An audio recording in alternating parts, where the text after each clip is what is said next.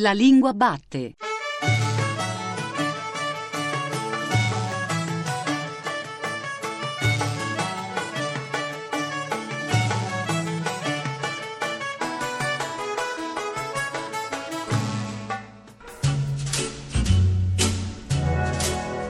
Buon pomeriggio da Giuseppe Antonelli e benvenuti o bentornati alla Lingua Batte, il programma di Radio 3 tutto dedicato alla lingua italiana.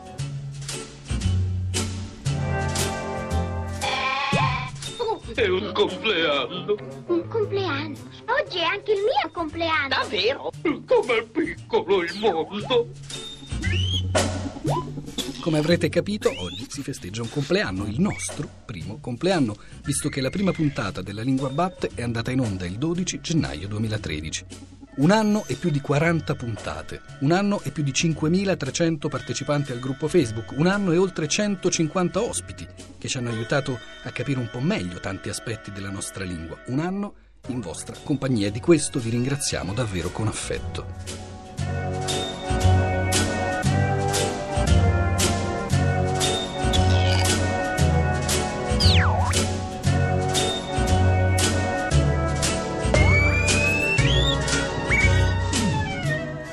Oggi, nel nostro sabato del linguaggio, parliamo di lingua dell'informatica. Già negli anni '80 qualcuno parlava di società della comunicazione, ma in generale, sentendo parlare di medium, veniva ancora istintivo pensare ai fenomeni paranormali. Dicendo il cellulare, ci si riferiva alla camionetta della polizia, e del computer si aveva un'idea molto vaga, quasi mitologica. Si sentiva dire, io all'epoca ero bambino, che i giapponesi con i computer disegnavano i cartoni animati dei robot. Ma come questo si potesse fare con i computer che avevamo all'epoca in casa, con i nostri Commodore 64, ZX Spectrum, non è che ci fosse tanto chiaro. Intanto però cominciavano a diffondersi le prime riviste specializzate, dunque quel linguaggio fatto di bit e di byte, destinati a sostituire i bus e i bus del latinorum. Abbiamo parlato con il calcolatore HAL 9000, al quale ci si rivolge chiamandolo HAL. Buonasera HAL, come vanno le cose? Buonasera signor Emmer, tutto va estremamente bene.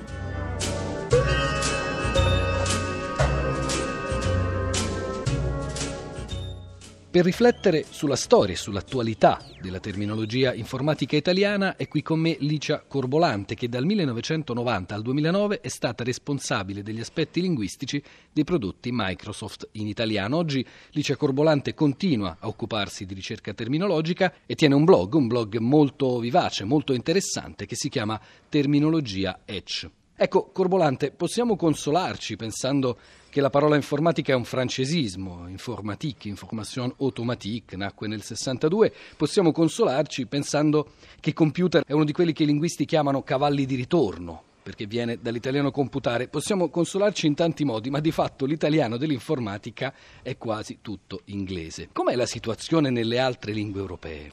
Beh, in effetti l'italiano usa molte più parole inglesi rispetto ad altre lingue paragonabili, come potrebbe essere il francese e lo spagnolo.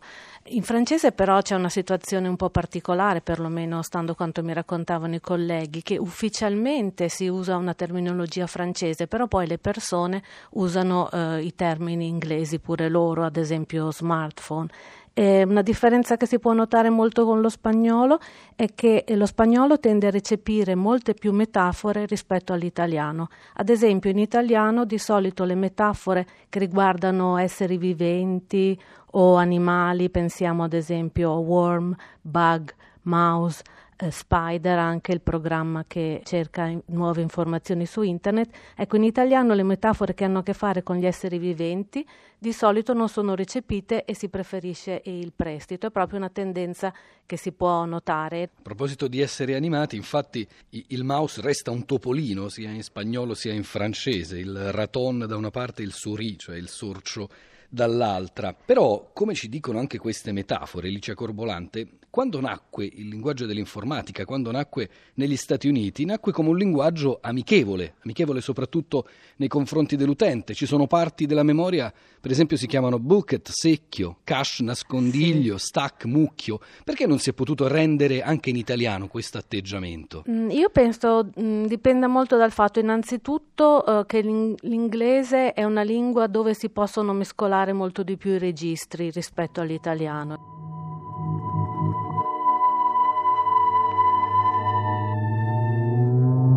Gli home computer o computer familiari hanno un costo di qualche centinaia di migliaia di lire, i personal computer di qualche milione, i mini, i microcomputer di qualche decina di milioni, che significa che l'informatica è alla portata di tutti.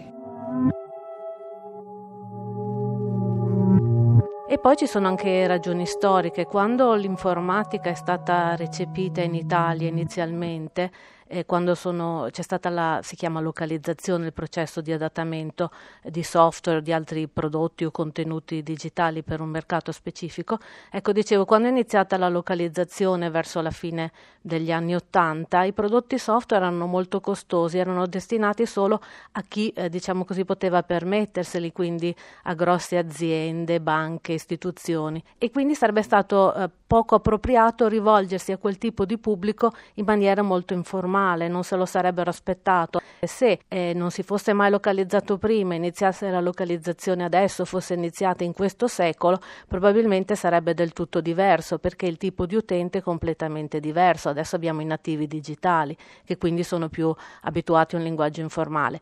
Nel corso degli anni, però, la sensazione è che gli utenti abbiano via via preso confidenza con certe applicazioni, con certi usi, e quindi ci sia stata anche una tendenza, via via che questa confidenza aumentava, a sostituire la parola inglese con un'alternativa italiana. Penso ad esempio a carattere, che ormai ha sostituito, direi del tutto, font, a salvaschermo rispetto a screensaver, scaricare per download.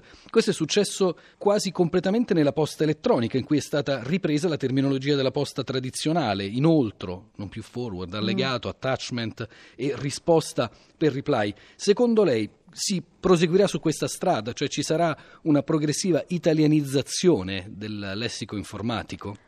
Secondo me si possono vedere dei diversi stadi nell'evoluzione della terminologia informatica, perché inizialmente, prima degli anni 90, era più che altro arrivava attraverso gli sviluppatori, attraverso persone molto tecniche, che quindi preferivano adottare i termini inglesi. Poi dagli anni 95 alla prima metà del decennio scorso, in Italia c'è stata una forte standardizzazione della terminologia, grazie anche ad aziende come Microsoft, che praticamente hanno uniformato la terminologia che vede la maggior parte degli utenti, e c'era una scelta precisa di cercare termini italiani, e quindi ad esempio nei programmi si trovava sempre posta elettronica e non si trovava mai email.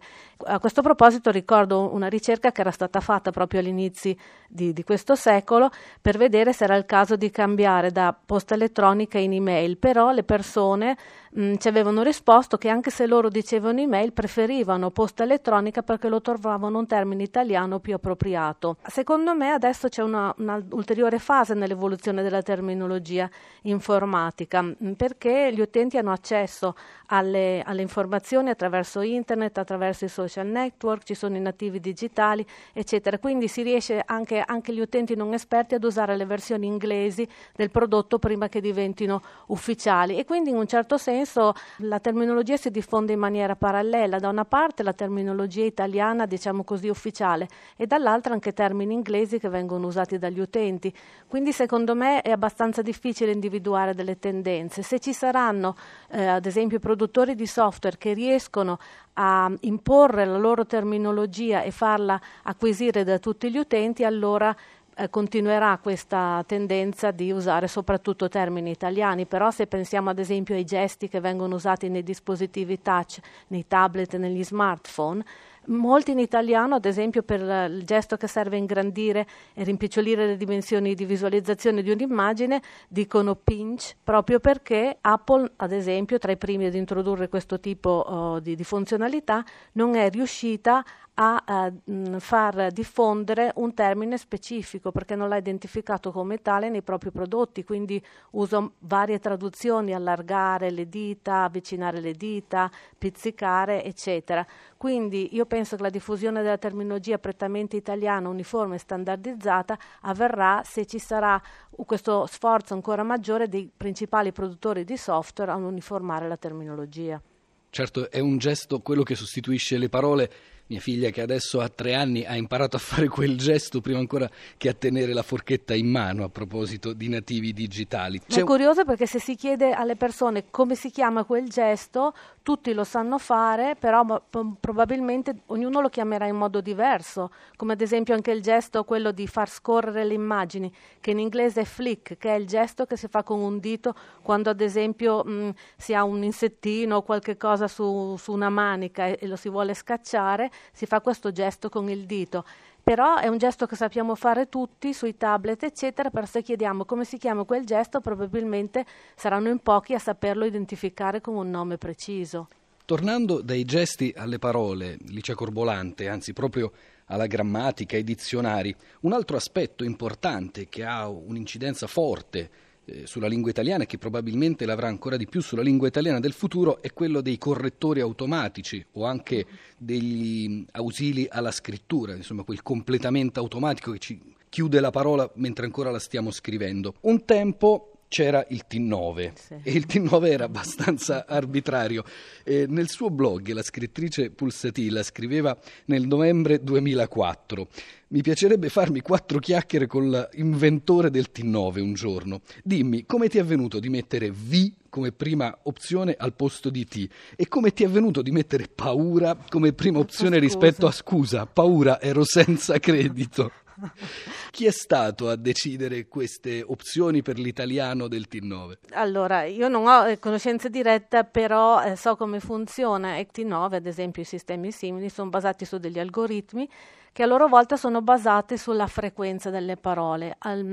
La frequenza delle parole è stabilita ricavandola da dei corpus di lingua italiana. Ora la linguistica dei corpora è molto più diffusa, però allora i corpus disponibili erano quelli ricavati ad esempio dalle annate dei giornali italiani. La lingua usata nei giornali raramente usa la seconda persona singolare e questo spiega ad esempio perché al posto di tu veniva proposto TV, come l'abbreviazione di televisione, perché era molto più frequente nei corpora rispetto a tu, e quindi anche scusa probabilmente era meno frequente rispetto a paura, e quindi questo determinava quale parola veniva proposta per prima. Certo, anche gli smartphone di oggi non ci scherzano, perché il c'è C' e con l'accento esce fuori molto spesso, anche nei tweet dei nostri politici ad esempio, per colpa del compilatore automatico. Sì, e questo dipende però molto anche dal sistema che si sta usando, perché senza fare nomi c'è un sistema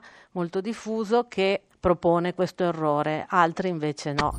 Diciamo il peccato, ma non il peccatore. Esatto. Io ho scelto uno smartphone che non me lo propone mai.